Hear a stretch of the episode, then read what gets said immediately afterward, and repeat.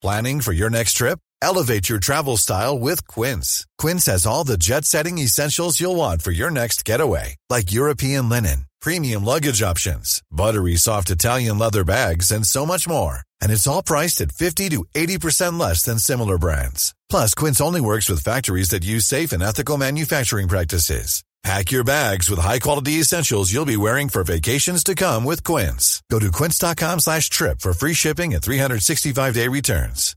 This is Paige, the co-host of Giggly Squad, and I want to tell you about a company that I've been loving, Olive June. Olive June gives you everything that you need for a salon quality manicure in one box. And if you break it down, it really comes out to $2 a manicure, which is absolutely insane. It's also so easy to get salon worthy nails at home with Olive and June. The difference between how your nails used to look when you did them yourself and now with the Mani system is a complete game changer. The best thing about Olive and June too is it's a quick dry, dries in about one minute, lasts for five days, and full coverage in up to one to two coats. Visit oliveandjune.com slash perfect Mani 20 for 20% off your first system. That's oliveandjune.com slash perfect Mani 20 for 20% off your first system. Welcome to Coronapod. In this show, we're going to bring you nature's take on the latest COVID 19 developments. And we'll be speaking to experts around the world about research during the pandemic. I really don't know how this plays out. We also don't know a ton about this, you know, virus. So there's so many open questions. I just have a really hard time making predictions because I don't know how the outbreak's going to change. Hello, and welcome to episode 10 of Coronapod. My name's Noah Baker, and I'm joined as ever by reporter extraordinaire Amy Maxmen. But Benjamin Thompson is not here this week. In his place is a new voice that you might not have heard before, Richard Van Noorden. Richard, why don't you start off by telling people who you are and what your last two months have been like? Hi, Noah. Hi, Amy. Uh, yes, I'm a feature editor at Nature, so I uh, have been commissioning a lot of long stories about the coronavirus and I've also been coordinating some of our coronavirus coverage. So it has been frenetic and very, very busy, and I am amazed at people who say they have lots of free time now. But it's been exciting and um, great to feel that I am doing something useful. Amy, how has your week been? It's been good. It's been very busy. Yeah, I'm with Richard on this one. Definitely not making bread or sewing quilts or anything like that. I have been making bread and sewing quilts, but I won't tell anyone that. well, you're maybe more efficient than also than I am. I have been so doing it like in bed uh, in the evenings and first thing in the morning, but you know, either way. So this week, Donald Trump has sort of strengthened his position on the WHO. So we've talked on the Coronapod before about the threat to withhold funding or the withholding funding from WHO for a period of time. Now he's sort of set an ultimatum yeah. So on Monday and Tuesday, it's the World Health Assembly, and that's kind of when the 194 member states that are part of the WHO get together and there's agendas put forward and they vote on different measures. So almost at 11 p.m. Eastern Time, Donald Trump put out a tweet that included a four page letter that basically explains the rationale for why he suspended funding on April 14th and what he expects. And so, first of all, you know, the letter contained a number of assertions, which various groups have come out as saying are false. Like, for example, he said the Lancet published a paper on this strange new pneumonia in China in December. And then Lancet came out and said, no, our first paper on COVID was on January 24th. And then he says he wants to see an investigation in 30 days that proves Dr. Tedros at the World Health Organization is not colluding with China and that the WHO represents US interests. And I should just say it's just very odd for the World Health Assembly because if you compare that to the way that other countries put forward the measures they want to see, it's very formulaic sort of agenda item that people discuss at the meeting and not in a tweet. Yeah, absolutely. What has the reaction been of other member states of the UN and WHO to this statement? I talked to some people who are observers at the World Health Assembly. So if you're not a world leader kind of at the table who's voting or speaking and pushing for your agenda, you're an observer, like the Gates Foundation would be an observer. They were just upset at the tone of the letter. It's accusatory and it's actually not really clear on what exactly has to happen, what exactly has to be shown. So there's kind of a guttural reaction as far as that goes. So they think that's not really going to be effective. The other thing they're upset about is sort of by withholding funding right now and requiring kind of attention be devoted to this issue right now. That's also not received really well one of the people I spoke with, what she said is that it's sort of like, you know, throughout this pandemic, people have been saying it's like we're building the plane while flying because there's many things that have to get together while there's a crisis going on. She says this is kind of like taking out the engine of the plane while flying because it's a big diversion in the middle of so many other things that really have to be addressed, like getting medical equipment around the world and figuring out how various countries are doing. I mean, we often ask, is there really X number of cases in Somalia or Yemen, or are they undercounting cases? That's when you want kind of a multinational body to be in there to make sure that reporting is happening in a lot of countries. So, what's the um, response been from the World Health Organization, other people there? Can they effectively freeze America out? Because America is, you know, it's like a ribbon right through the World Health Organization in terms of the, the people who, who work there. So, what do they do when Trump says we're effectively uh, trying to distance America from this organization? That's a really good question. I mean, there's roughly 80 centers that are WHO collaborating centers based in the US. And all of those have researchers that work closely with the WHO. So I've been asking people, what are these collaborations? I mean, we have CDC people who are in Geneva who work really closely with the WHO. What happens to these collaborations? So our top public health advice in the US is often with people who work with the WHO. So I don't know exactly what happens with those collaborations. Is Trump saying that they have to end? No one really knows. That's kind of another funky thing about the letter is it's not actually even clear what's happening. So I get a lot of I hope not sort of responses when I ask these questions. I think this may be a bit of a naive question, but I feel like we've talked a lot about how you know, the US pulling funding and removing itself from the WHO could harm the WHO and the activities of the WHO. But what about in the other direction? I mean, this isn't just a one way system. The US also benefits from the WHO. Is this going to harm the US at all? Well, yeah, I think in a, in a couple of ways. So, one, you know, there's just the fact that we've made investments in global health for so long. If we want kind of our investments to matter, then we do have to collaborate with the WHO on them. So I'm just saying it that's one way it would just sort of be a lost effort, people's time and money if we're not going to get it out there. There's a number of other things as well. There's also kind of intelligence. So there's a number of countries where the US doesn't have a lot of staff in embassies to find out about what's going on in those countries. I mean, China would have been one. We don't have as many inroads into China as, say, WHO did. So we might not have known about that outbreak if we didn't have people that were working with the WHO in China.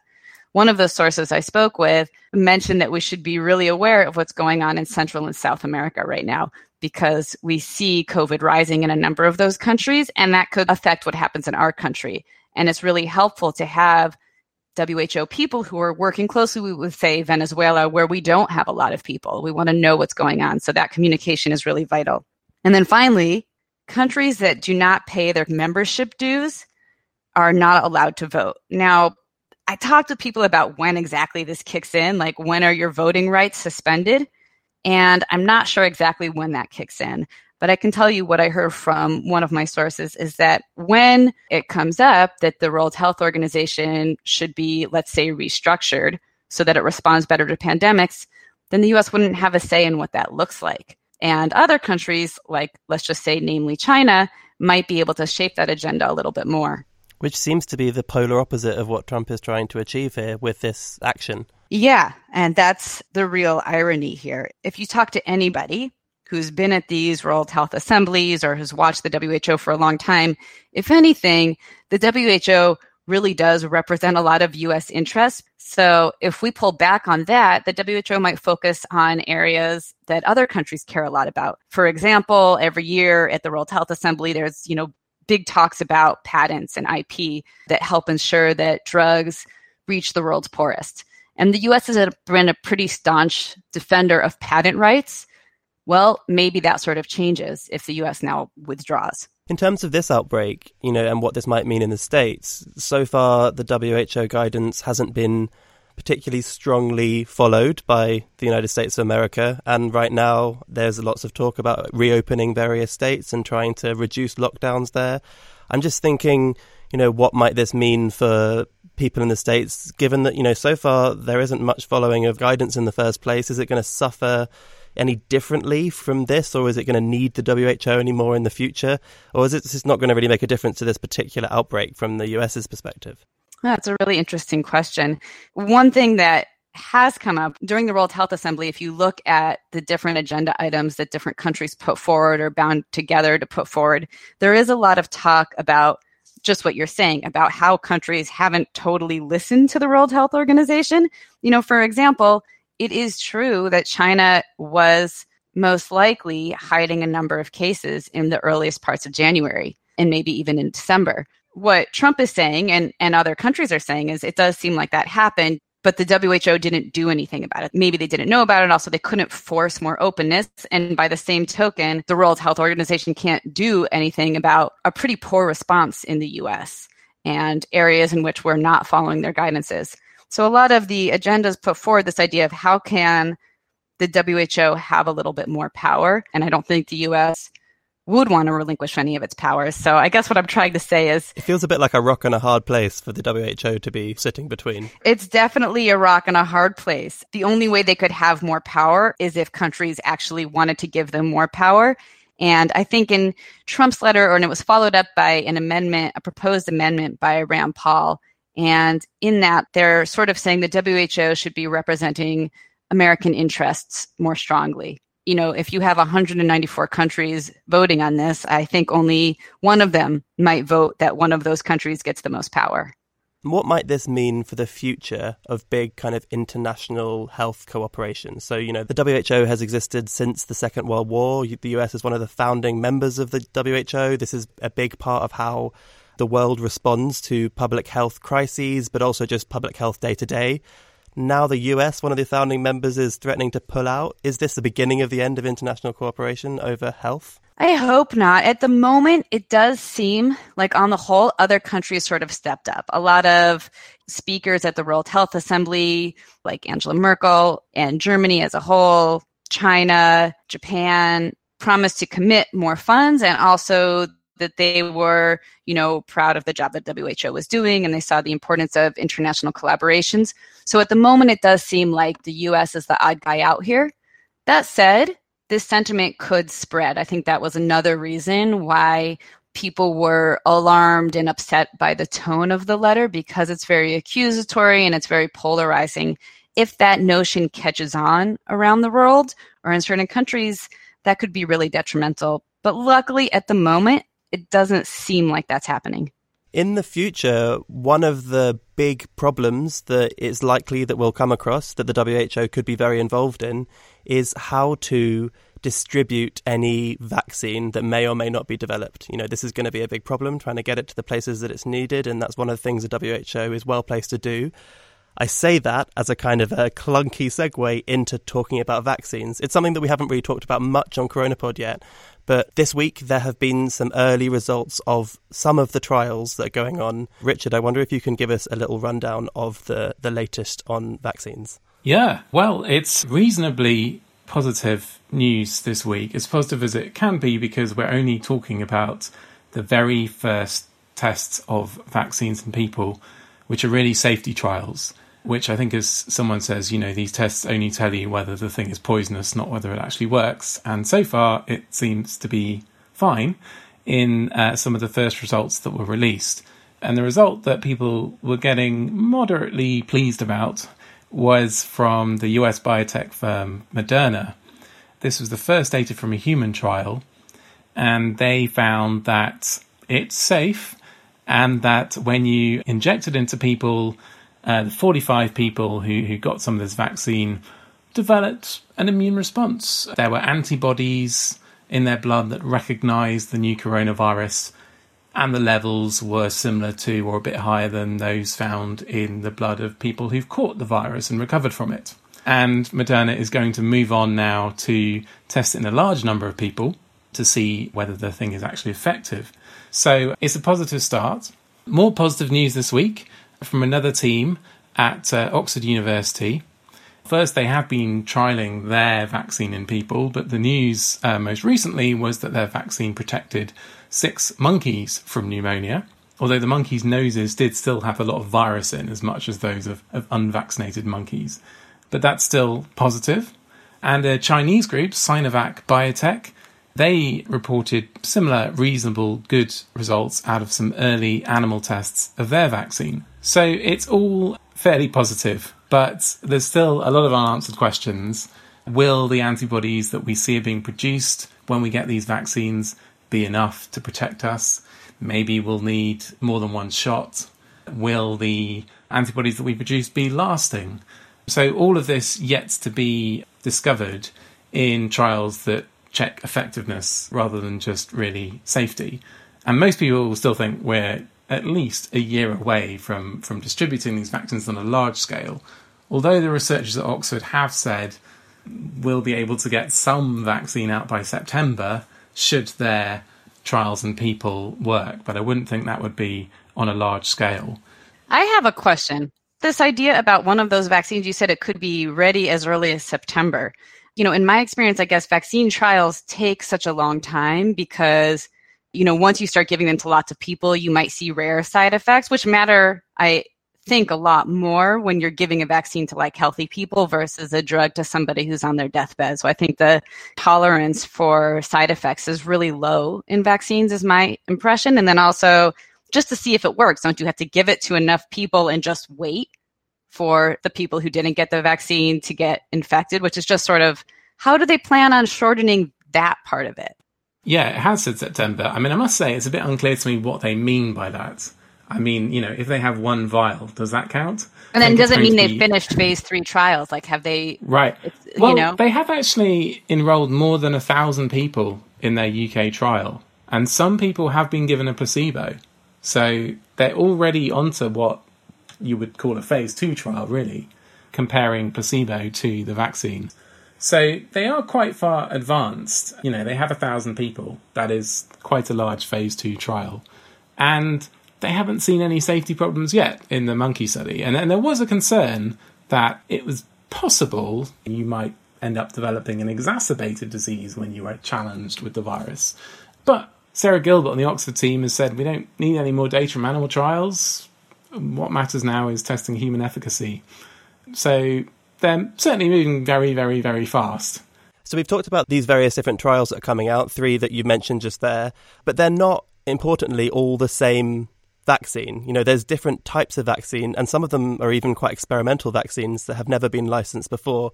There's a lot of them. I think there's eight different types of vaccine that we know of that are currently being trialed. Richard, can you have a go at trying to run down the different types of vaccine that are currently being trialled? Yeah, so the most familiar kind is simply injecting you with SARS CoV 2, the new coronavirus, but uh, inactivated with a chemical so it can't infect you, or uh, weakening or attenuating it, as they call it, by passing it through um, animal cells until it picks up mutations so it can't cause disease. And the Chinese trial I mentioned from Sinovac Biotech is one of those inactivated viruses and that is quite a common way of making vaccines, and it's quite easy to see how it could work.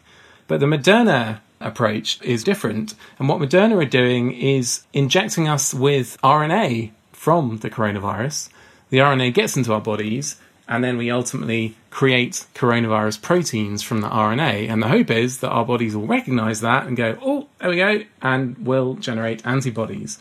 That's called a nucleic acid vaccine because all you're doing is injecting nucleic acid, RNA, into the body. Other groups are working on um, DNA instead of RNA. Usually, these groups are injecting some version of genetic instructions to make the coronavirus spike protein inside our bodies. This is the protein that the virus uses to latch onto our cells, and it's thought that this will be most likely to get an immune response. Now, these are easy to develop. All you have to do is make genetic material. You don't even need the virus. But as you said, they're unproven. There are no licensed vaccines yet that use this technology. That's in part because it's a relatively new approach, and we haven't yet needed to make vaccines using DNA or RNA. For familiar problems like uh, influenza because we already have a great way to make those vaccines. But it's definitely less tested, untried, and there are a lot of people quite doubtful about whether the Moderna approach would work, and, and we still don't really know. So we've got attenuated virus, inactivated virus, DNA, RNA. That's four approaches. What's next? The Oxford group are trying a, another idea, and this is quite a common idea, which is to essentially use a viral vector some kind of virus like the measles virus that the body um, will already generate a reaction to, and within that virus, inserting a coronavirus gene. So the virus will go in, it will replicate, and then out of that will come the gene, and then again, the protein will be made inside our bodies.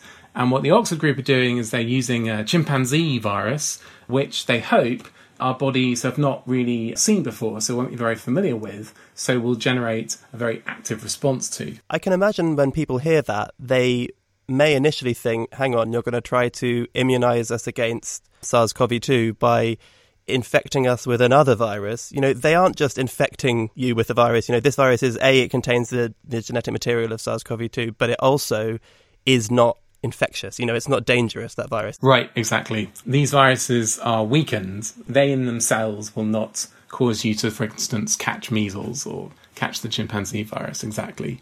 And really, they're being used because they're quite good at essentially delivering the coronavirus spike gene into our cells. The problem with injecting with DNA or, or with RNA is mm, will there be enough? Will it get into our cells?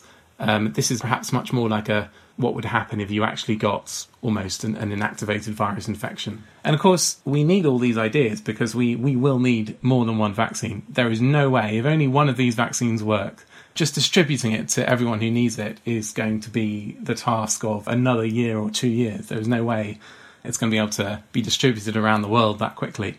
So we're going to need lots of different approaches. Plus, who knows what kind of immunity they'll give us or they might work better for some people or situations than others. So we're, we're going to need a multiplicity of approaches for sure.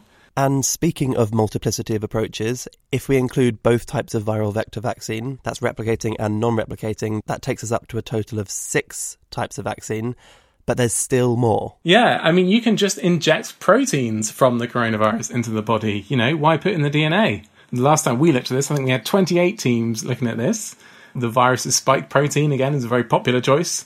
Actually, this has been done with the SARS virus, and again, it's been shown that you can protect monkeys against infection from SARS with these proteins or protein subunits that you are injecting into the animal.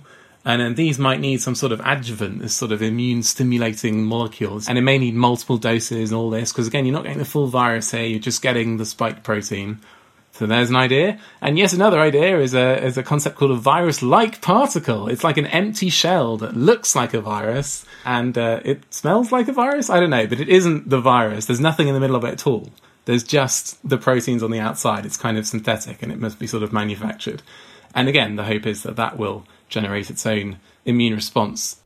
So, eight different types of vaccine, or vaccine platforms as they're known, and more than 90 vaccines being developed in total around the world. The race is very much on, and assuming that any of these actually do race through these trials and show efficacy soon, there's still another hurdle, which is you need to start manufacturing these vaccines. The interesting thing about all of this is that we're going to have to do this so quickly that we're going to have to start almost probably manufacturing these vaccines before we know whether they work which sounds like there's going to be wastage, and there will be, but it's just going to have to be done because if we don't start manufacturing now, it will take another you know year or more to get the manufacturing going.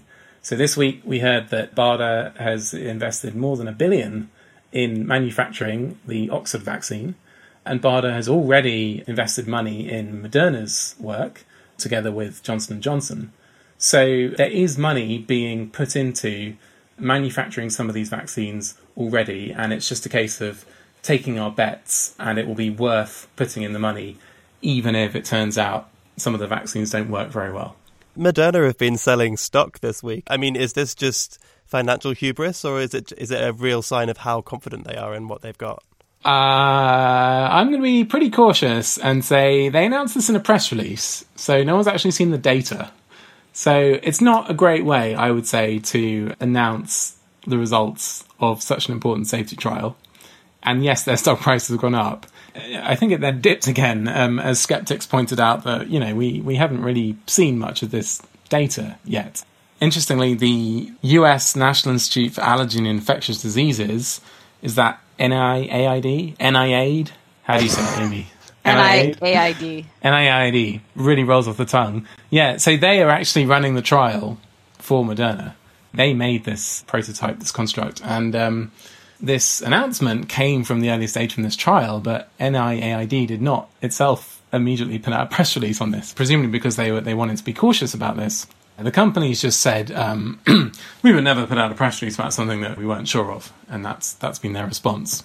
And they have a lot of uh, vaccines for infectious disease in their pipeline, but they haven't actually yet brought a vaccine to market.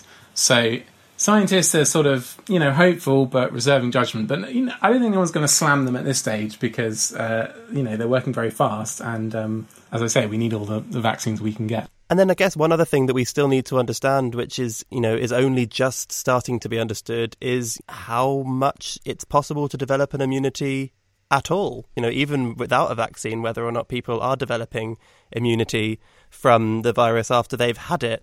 But there have been some studies that have come out in the last couple of weeks which are suggesting that maybe a vaccine might work. And I feel like I'm stepping on your toes, Amy, because I think this might actually be your one good thing this week. Oh, I can list a different good thing, but yeah, and yeah, I could talk about this too. Both things. Well, I mean, that was sort of a transition into one good thing, but, but, but a oh, bit oh, yeah. sort of forced. Segue, segue. Okay, now I got it. yes. So yeah, I think this time I'm going to do instead of talking about my Chihuahua Dolores, I thought why don't I talk about things that other key people might care about more?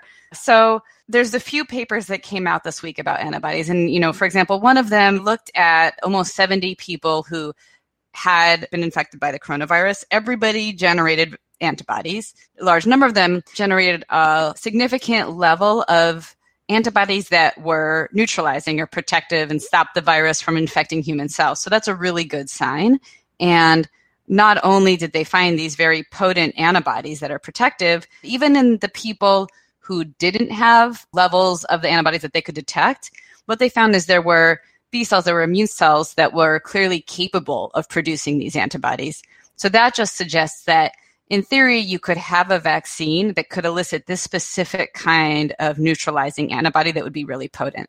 So that's really positive and that's not a given. Anthony fauci who's you know leading the us response on this he's like a leader in the field of hiv vaccines. So ask him about vaccines and that's kind of why he's pretty blunt about we don't even know if we'll have one because he's learned about disappointment. But it does seem like it's it's something that will be feasible that is really good news, and it's going to put my one good thing to shame because you found a really genuinely good thing, and Mine is just watching SNL on YouTube, which I don't think really counts in the same way. But I am going to jump in with it anyway. Um, so I'm a big fan of Saturday Night Live, and I have been really enjoying watching how a TV show, an institution in the States, which admittedly is sometimes a bit hit and miss, but an institution in the States is continuing to try to produce content when no one can go into their very famous studio.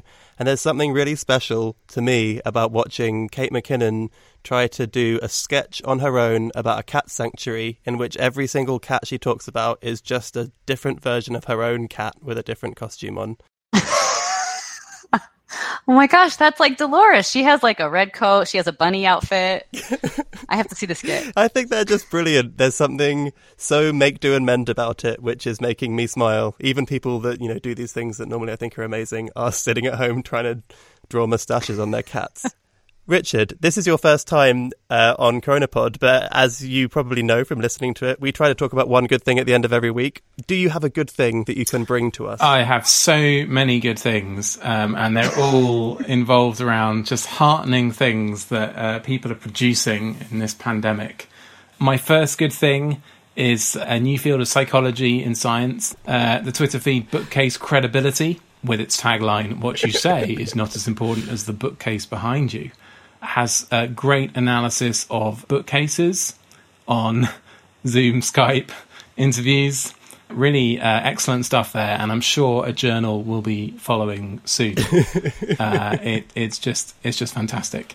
I've also been getting into uh, print and play board games. We actually have a board games group at Nature, uh, which uh, meets up occasionally, about once a month. But obviously, we can't meet up now. So uh, it turns out there are print and play free board games that you can just print off and play yourself, or in my case, with my wife. And they're pretty fun, and they cost no money, and it's just incredible the ingenuity that people have and making them available for free. So that's um, fantastic. And I've also massively been enjoying, it's really behind the times now because uh, John Oliver has plugged it on last week tonight, but the Marble League stuff is compelling sport involving watching marbles around a track with commentators commentating on them. but perhaps more wholesome uh, here in the UK is that our national broadcaster, the BBC, has taken to um, asking the families of the UK to recreate great football goals in their backyards and then um, producing professional commentary on them. And um, it's just incredible as you watch, uh, you know, nine-year-old Sophie managing to overhead kick the ball into a bin and celebrating with her dad all of these things, it's just great that people are still finding ways to celebrate sport and laugh at people and um, come together in these ways, even though no one can actually meet anybody else. Oh, I have to say, after 10 weeks of doing CoronaPod, it is so helpful to have someone new to come in with new, fresh, good things, because we might have started to scrape the barrel. Although I wanted, I wanted to say, like, pace yourself, pace yourself. you might run out of good things. Three more good things next week. Well, thank you so much, everyone. We've talked about an awful lot there. We will be back next week with episode 11 of Corona Pod. And for now, I'll say goodbye and good night and good morning, actually, to Amy in California. So, bye, everyone. Thanks. Bye, guys. Thanks. Finally, this week, a few people have asked us on Twitter if we can talk about the many coronavirus research papers being published around the world. Well, we've heard you, and here are a few of our top picks from the last month or so. First off, we've got a paper published on the preprint server medRxiv back on the 22nd of April, which suggests that spit could provide a solution to testing shortages. Now, the gold standard test for coronavirus infections requires a long swab to be inserted through your nose and rubbed against the back of your throat. But aside from being a bit uncomfortable, swabs like this are in short supply at the moment, Plus, this invasive procedure can prompt people to cough or sneeze, potentially launching a barrage of viral particles at the tester. But according to this latest study from the Yale School of Public Health, a person's saliva can also be used to accurately diagnose a COVID 19 infection. And that could make tests safer and more widely available. The research team collected both saliva and conventional throat swabs from people hospitalized with COVID 19 they didn't detect any virus in some of the patients' throat swabs, but did detect it in the same patient's saliva samples. What's more, their saliva testing also showed that two healthcare workers who felt fine and had negative throat tests were actually infected. The study hasn't been peer reviewed yet, but you can find it over on medRxiv. I'll put a link in the show notes.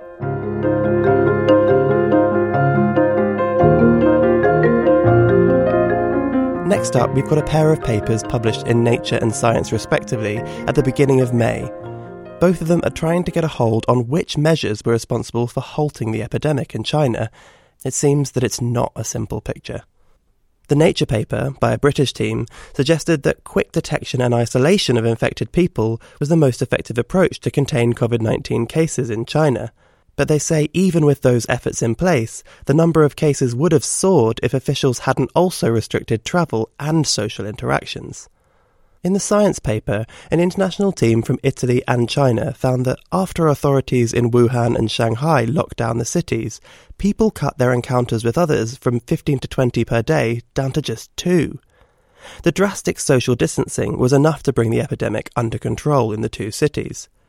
The team's modelling suggested that, in Shanghai, school closures also lowered the number of new infections per day, especially at the peak of the epidemic, but alone that wouldn't have stopped the spread.